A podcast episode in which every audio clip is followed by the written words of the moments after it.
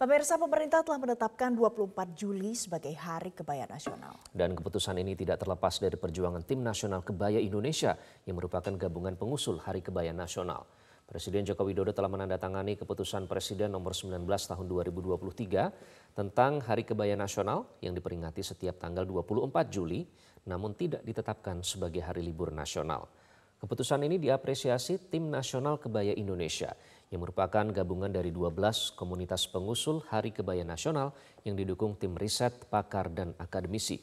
Penetapan Hari Kebaya Nasional ini tidak terlepas dari berbagai upaya yang dilakukan Timnas Kebaya Indonesia selama satu setengah tahun dengan menggelar berbagai diskusi, studi literasi, jajak pendapat, dan aktivasi ke berbagai daerah di Indonesia untuk mendapatkan dukungan lebih dari 400 komunitas dari seluruh Indonesia. Ketua Timnas Kebaya Indonesia, Lana Kuncoro mengatakan, dikeluarkannya Kepres ini menegaskan bahwa kebaya sebagai identitas nasional wajib dilestarikan. Melestarikan berpakaian uh, kebaya ini karena uh, ke depan tidak hanya di kita-kita saja, tapi tentunya untuk generasi penerus kita. Dan juga kita akan uh, berharap juga kerjasama dengan Kementerian Luar Negeri nantinya untuk uh, di luar negeri uh, kedutaan-kedutaan hmm. bisa terus mensosialisasikan uh, berkebaya uh, ke seluruh dunia. Kementerian Lingkungan Hidup dan Kehutanan menggelar sosialisasi tingkat subnasional Indonesia Volunet Sing 2020, 2030 untuk wilayah Bali dan Nusa Tenggara di kantor Gubernur Bali. Sosialisasi dan workshop ini bertujuan untuk menyampaikan kebijakan, strategi, dan rencana untuk implementasi rencana aksi mitigasi yang mengacu pada target penurunan emisi gas rumah kaca. Hal ini merupakan langkah awal dari penyusunan rencana kerja subnasional Indonesia's Volunet Sing 2030 di 22 provinsi.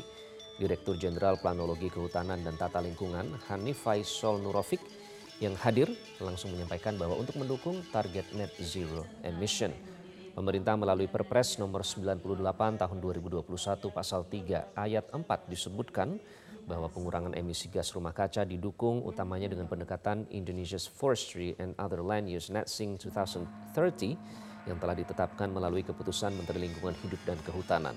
Capman ini secara garis besar terdiri dari rencana operasional dan tim kerja Indonesia's Volunet Sing 2030. Hanif menjelaskan operasional Volunet Sing 2030 bekerja dalam berbagai program elemen-elemen sektor Volu dengan masing-masing langkah kerja secara sistematis. Lebih lanjut, Hanif mengatakan pemerintah Indonesia saat ini tengah menyiapkan diri untuk terjun dalam perdagangan karbon internasional. Kita sebenarnya zero emission di tahun 2060 Nah untuk antaranya itulah namanya disebut dengan NDC. NDC itu uh, dokumen antara di 2030 sebelum mencapai net zero emission. Jadi uh, nanti dilakukan evaluasi-evaluasi apa aja yang mungkin diakselerasi dan uh, tidak diakselerasi. Jadi di dalam dokumen NDC itu ada lima sektor. Salah satunya adalah sektor food atau forestry and land use atau penggunaan lahan dan hutan. Ini menjadi sektor yang berkontribusi 60 persen. Bupati Banyuwangi Ipuk Fistiandani menargetkan angka stunting di wilayahnya menjadi 0% pada tahun depan. Hal ini sesuai dengan arahan Presiden Joko Widodo untuk menekan angka stunting di Indonesia, mengingat Banyuwangi merupakan wilayah dengan angka stunting yang masih tinggi. Pemirsa data stunting di Kabupaten Banyuwangi masih di atas 3 persen. Maka dari itu melalui program Banyuwangi Tanggap Stunting diharapkan pada tahun 2024 angka stunting bisa turun hingga 0 persen. Ipuk membeberkan penyebab stunting kebanyakan di Banyuwangi akibat salah pola asuh bukan karena faktor perekonomian masyarakat. Maka dari itu, Ipuk secara khusus menyampaikan rasa terima kasihnya kepada BCA yang telah berkontribusi dalam penurunan angka stunting di wilayahnya. Selain menyasar orang tua dan Baduta, BCA bekerja sama dengan Badan Kependudukan dan Keluarga Berencana Nasional BKKBN melakukan kegiatan yang bersifat preventif, yakni menyasar kalangan remaja di SMA Negeri 1 Wongsorejo di mana sekolah ini merupakan salah satu dari 20 sekolah binaan bakti BCA yang tersebar di seluruh penjuru Indonesia.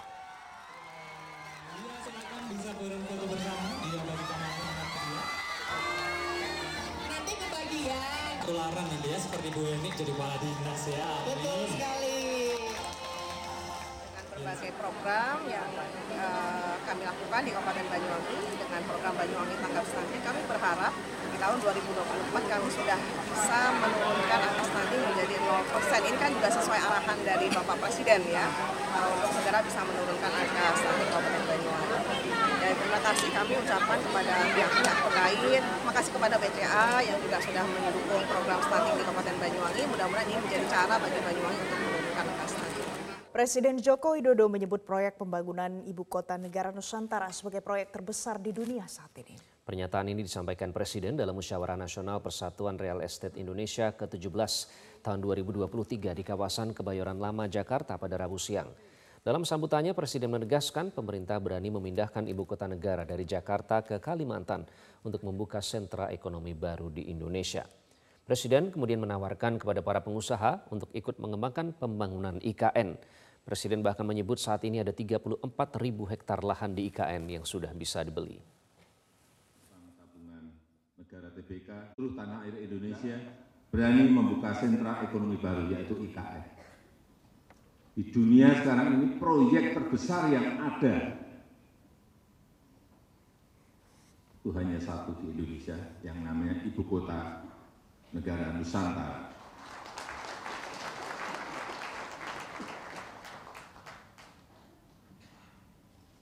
Dan nanti ada Pak Doni dari otorita IKN per 27 Juli Kita beralih ke informasi lain pemirsa kuasa hukum finalis Miss Universe Melissa Anggraini mendatangi kantor lembaga perlindungan saksi dan korban.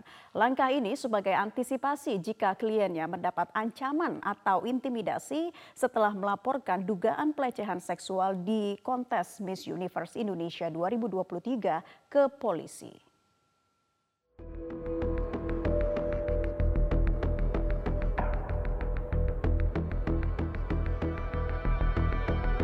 Kuasa hukum finalis Miss Universe Melissa Anggraeni mendatangi kantor Lembaga Perlindungan Saksi dan Korban LPSK untuk berkonsultasi terkait kasus dugaan pelecehan yang dialami kliennya. Melissa memastikan jenis perlindungan apa saja yang bisa diajukan korban ke LPSK. Langkah ini sebagai antisipasi jika nantinya korban mendapatkan intimidasi maupun ancaman.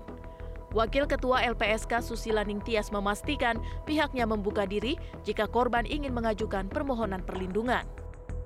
Misalnya kalau ada ancaman, nanti perlindungannya seperti apa. Ini ancamannya nggak hanya ancaman fisik ya, ancaman misalnya dilaporkan balik, misalnya seperti itu itu juga menjadi salah satu uh, potensi ancaman yang akan diterima oleh uh, para korban ini sehingga uh, kami juga menyampaikan ada perlindungan hukum yang bisa disampaikan yang bisa diberikan oleh LPSK kepada para korban ini. Selain itu juga berkaitan dengan restitusi misalnya nanti kalau dimungkinkan dibutuhkan atau mem mereka meminta restitusi juga dimungkinkan.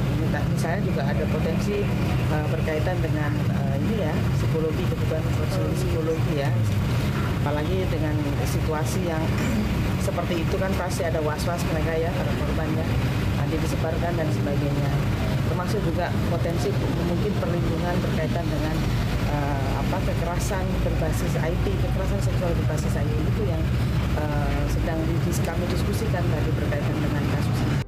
Kasus dugaan pelecehan di kontes Miss Universe Indonesia 2023 ini telah dilaporkan ke Polda Metro Jaya pada 7 Agustus lalu. Diduga ada 30 finalis menjalani pemeriksaan tubuh tanpa busana dan didokumentasikan dalam bentuk foto serta video. Pemeriksaan tubuh diduga berlangsung di ballroom hotel dan tidak bersifat privat karena terdapat beberapa orang termasuk laki-laki di ruangan tersebut. Ruangan itu juga disebut hanya ditutup dengan banner dan gantungan baju. Forum Komunikasi Pekerja Migran Indonesia mendatangi ke Barreskrim Polri terkait dugaan adanya pungutan liar atau pungli saat pengiriman calon pekerja migran Indonesia ke Malaysia. FKPMI juga meminta pemerintah untuk mengevaluasi dan mengkaji ulang hubungan kerjasama antara Indonesia dengan Malaysia terkait penempatan PMI di Malaysia. Forum Komunikasi Pekerja Migran Indonesia mengambil langkah melaporkan ke Barreskrim Polri untuk mengatasi permasalahan dugaan adanya pungutan liar dalam penempatan pekerja migran Indonesia. Dugaan proses penempatan calon pekerja migran Indonesia ke luar negeri khususnya Malaysia menuai masalah dalam beberapa tahun terakhir.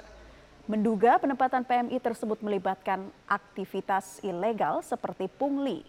Mereka meminta Polri khususnya Satgas Cyber Pungli untuk mengusut dugaan pungli tersebut dan mengevaluasinya. Kami Mabes Polri terkait dengan dugaan peristiwa tindak pidana pungli ya, atau pungutan liar yang dilakukan oleh seseorang atau badan hukum dengan maksud menguntungkan diri sendiri dan atau orang lain yang diduga dilakukan oleh badan hukum perusahaan berasal dari Malaysia. Inilah untuk melakukan penempatan pekerja migran Indonesia untuk dievaluasi sehingga penempatan yang betul-betul mensejarahkan PMI